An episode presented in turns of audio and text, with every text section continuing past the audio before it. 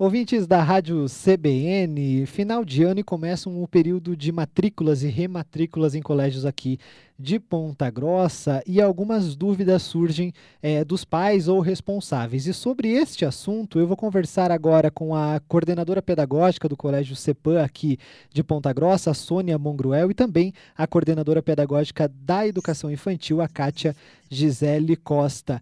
Eu queria, primeiramente, dar boa tarde para as duas e muito obrigado pela gentileza na entrevista.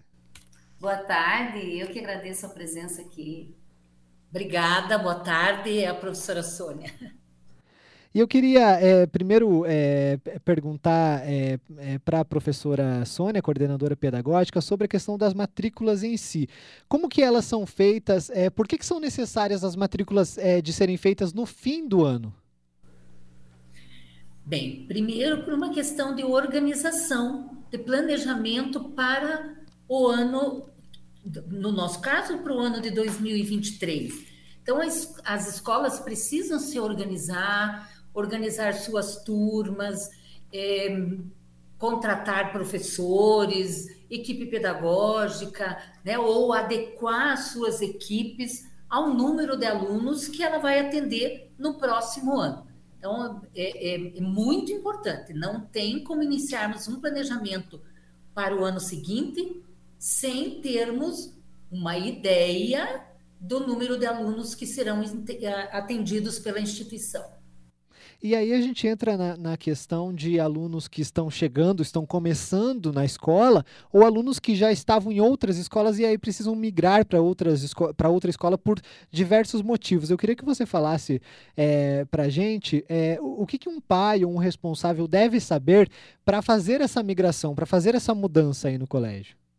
Olha, é extremamente importante que o pai procure saber as concepções que embasam, que fundamentam os trabalhos desenvolvidos pelaquela instituição de ensino. É, os fundamentos pedagógicos, as concepções que a escola tem de sociedade, que indivíduo ela ou que, que pessoa ela quer formar porque todo o trabalho de uma instituição de ensino ele está pautado nesses, nessas concepções. Quais os valores que aquela instituição tem como prioritários? Né? Qual, como que ela trabalha? Ela é uma instituição um pouco mais conservadora, um pouco mais liberal, é uma, uma instituição que a sua metodologia está pautada somente em transmissão de conhecimentos, ou não? É, qual é o uso das tecnologias, das mídias que essa instituição faz? Então, são questões muito importantes para que o pai possa definir a sua escolha com bastante segurança.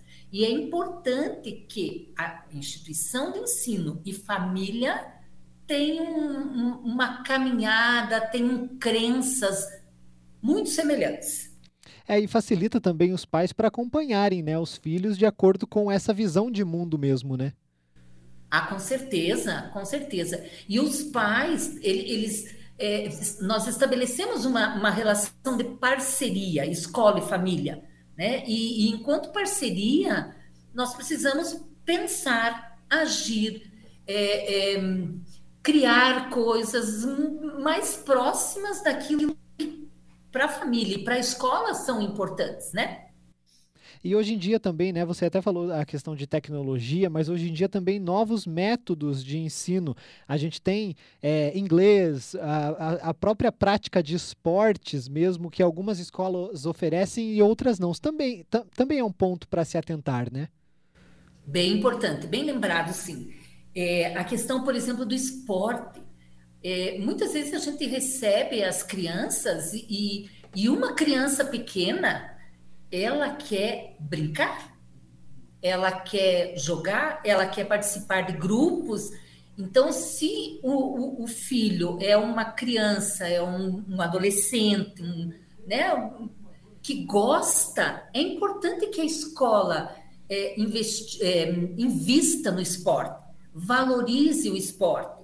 Porque se de repente esta é a, a, o gosto da criança, né, é, é, é a curiosidade da criança, mas a escola não lhe dá essa, essas possibilidades, pode gerar aí um, um desconforto, né? A criança não se sentir tão bem, tão à vontade, assim como quando você cita a questão do inglês, né? Cada vez mais é, a necessidade do domínio da língua inglesa é imprescindível, mas até mesmo de outros idiomas, é, é, é importante a família avaliar isso, pensar nisso. Quanto que é importante para ela, família, que seu filho tenha acesso a diferentes culturas, porque o ensino de inglês ele pode se caracterizar só como aprender algumas coisas, um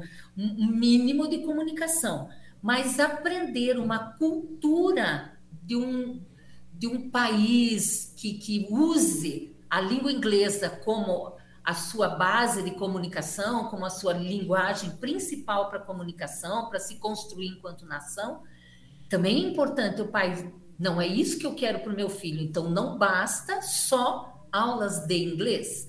Aí eu preciso procurar uma instituição de ensino que é, propicie ao meu filho um, um acesso maior à língua inglesa e à cultura de países de língua inglesa. E aí a gente tem o calendário letivo iniciando é, no ano que vem, no caso aí do colégio dia 30 de janeiro, mas tem a, a, questão da adaptação da educação infantil, que vai começar alguns dias antes. Eu queria perguntar para Kátia, que é a coordenadora pedagógica da educação infantil, sobre o que, que seria essa adaptação das crianças que vão entrar na escola neste momento. É um momento importante, né? Ah, sim, é importante. A adaptação para os pequenos é indispensável, sabe? Eu costumo falar para as famílias, para os pais, para as mães, que eles é um momento que a família precisa estar à disposição da criança, tá? Então, veja bem, nós estamos com o calendário programado para as aulas iniciarem dia 30. Entretanto, na quarta, na quinta e na sexta-feira da semana anterior, que são os dias 25, 26 e 27, são os dias que nós fazemos adaptação só para os bem pequenos. que são os bem pequenos? São os de um, de dois, de três aninhos.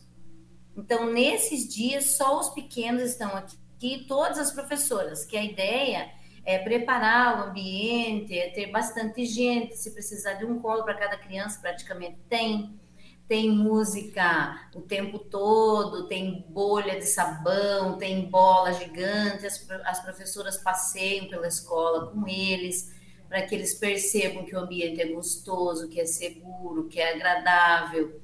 E à medida que essa criança vai ficando à vontade nesse ambiente, é que a adaptação começa a se consolidar, sabe? E é justamente nessas atividades, quer dizer, crianças de é, menor idade, né, mais novas, é, tem que ter esse atendimento mais personalizado mesmo, né? Isso, bem personalizado. Nós temos aqui a vantagem de atendermos turmas bem pequenas. Então, assim, é, as turmas de infantil 1, por exemplo, que são bebês de um aninho, Começamos o ano ali com sete, oito crianças para duas professoras o tempo todo em sala, então é um atendimento bem personalizado. Mas é importante dizer também que nesses três dias que estão destinados à adaptação, eles, a adaptação da criança ela não para nesses três dias. A adaptação dela acontece enquanto ela precisar desse tempo. Então, no dia 30, que começa todo mundo, a criança que ainda não tiver adaptada na escola, a família vai vindo mais cedo buscar, nós montamos uma estratégia da família deixar no primeiro dia uma hora, no segundo dia uma hora e meia, no terceiro dia uma hora e quarenta e cinco, e as famílias gostam desse exercício, sabe?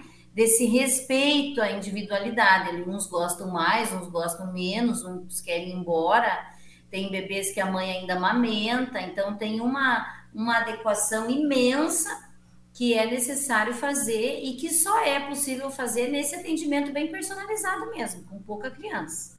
E a importância também de ter profissionais preparados para isso, né? De repente uma criança quer ir embora, o profissional ele tem que saber o que fazer nessa hora, né? Isso, então nós preparamos as professoras para ficarem atentas à demanda de cada um. Então, se a criança está bem, se ela está brincando bem, nós podemos falar para a mãe que a mãe já pode pegar a criança às 5 e meia da tarde. Se a criança ficar nervosa ali por umas três, três e meia, já é o limite dela, nós ligamos para a mãe ou para o pai e algum responsável vem buscar a criança. É, se a criança está chorando muito, eu permito, eu e as professoras e todos os outros coordenadores, nós permitimos que os pais permaneçam um tempo na escola. Às vezes, ainda a adaptação acontece o contrário, a criança fica bem, mas a mamãe não fica bem, porque a mãe também precisa desse, desse tempo para entender que ela vai partilhar esse cuidado com uma terceira pessoa. Então, às vezes, a criança está feliz brincando e a mãe é que está chorando. Então, alguém tem sempre que atender essa mãe, levar a mãe até os espaços, para a mãe perceber que a criança está bem, que ela está feliz. Então, a adaptação é um momento, assim, delicado da escola, que está todo mundo ali é, em favor dessa atividade, desse, desse tempo que tanto adulto quanto criança precisa passar de forma harmoniosa e, assim, lentamente, sem que nada seja agressivo, sabe? É, nós estamos falando das crianças pequenas, né, que estão entrando agora na, na, na no colégio, são, é, essa adaptação é, é, uma necessidade maior, né, de adaptação. Mas também tem a adaptação de alunos maiores, mas que vieram de outras escolas, às vezes até do setor público, enfim, mudaram, mudando de escola. Também tem uma adaptação nessa fase? Claro, tem que ter sim. Então, veja, a primeira adaptação, ela deve acontecer na comunicação ali da família com a criança. Então, quando a família vem nos visitar, vem visitar o colégio e conta que tem a intenção de trazer o filho transferido de lá para cá, a orientação que nós damos é para a família preparar o filho, contar que é um ambiente diferente, que são novos amigos, novas professoras, porque o primeiro momento de transição acontece lá na família, né? Quando a criança chega no colégio, claro, ela vai entrar numa turma que, se não forem todos, a maioria já, já se conhecem, já são amigos. Então, nós elegemos, ali temos como hábito eleger um ou dois alunos da turma que são mais extrovertidos, que têm uma comunicação mais fácil, para que eles sejam uma espécie de mentor desse aluno novo para que ele vá, mostre onde que é o banheiro, fique junto nos primeiros dias do recreio, que ele acolha na hora da, da chegada, se a família demorar, que ele fique um pouquinho junto na hora da saída, para que essa criança que está chegando nesse ambiente, ela não se sinta sozinha. Porque as crianças, às vezes, se você não der um comando direcionado, ela não percebe que tem algum amigo sozinho. Então, essa adaptação com os maiores, e quando eu falo maiores, são alunos ali de 6 a 10 anos, né? Que nós já estamos falando do Fundamental 1, do ensino Fundamental 1. E aí, para a gente finalizar, é, porque o nosso tempo já está acabando, eu queria perguntar para a Sônia, porque o colégio ele tem já desde a primeiro, infantil 1, até a terceira série do ensino médio, e tem os cursos preparatórios para vestibulares. Eu queria perguntar para você sobre esse acompanhamento dos alunos desde o início tem alunos que estão desde o infantil 1 e vão só saem do colégio para entrar na faculdade, né? Também esse acompanhamento, a importância de você conhecer, né, os alunos. E você sabe, isso é uma delícia. Nós temos essa facilidade, essa, eu diria até temos essa graça, essa bênção de acompanhá-los desde que eles chegam aqui. Né? E hoje o colégio já recebe os filhos de ex-alunos. Então a gente tem um prazer enorme, isso é muito gostoso, nós acompanharmos o desenvolvimento das crianças, ver famílias se formando, né? E isso também facilita muito.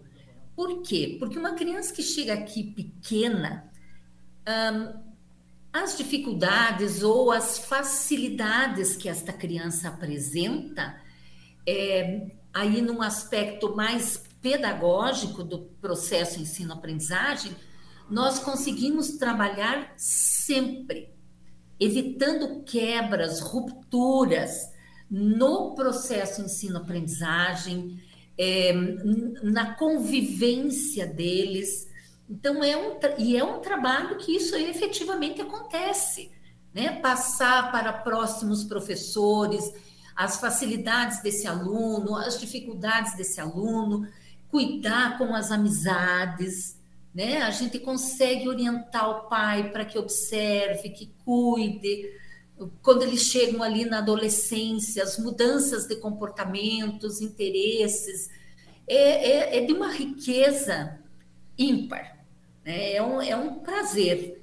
Nós, eu, eu ouso dizer que, enquanto instituição de ensino, enquanto uma instituição de mais de 80 anos, é muito bom, é muito gostoso saber que podemos é, é, influenciar né, de maneira muito satisfatória na formação de, de, de, cidadãos que vão estar daqui a pouco atuando na, na, na, nossa sociedade, na nossa cidade, né?